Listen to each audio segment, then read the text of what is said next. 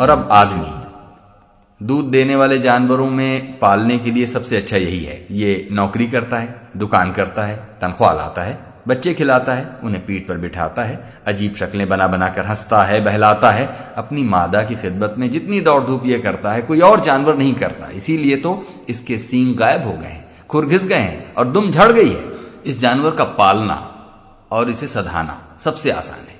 इसे तोते की तरह बोलना भी सिखा सकते और एक आसानी ये भी है कि घर में इसके लिए अलग से थान या पिंजरा बनाने या जंजीर डालने की ज़रूरत नहीं होती। जिस कमरे में चाहो सुला दो, भागता नहीं है। और अब सवाल, तुम अपना शुमार पालतुओं में करना पसंद करोगे या जानवरों में? सवाल नंबर दो, ऊँट को मुसलमानों से तशबीह क्यों देते? हैं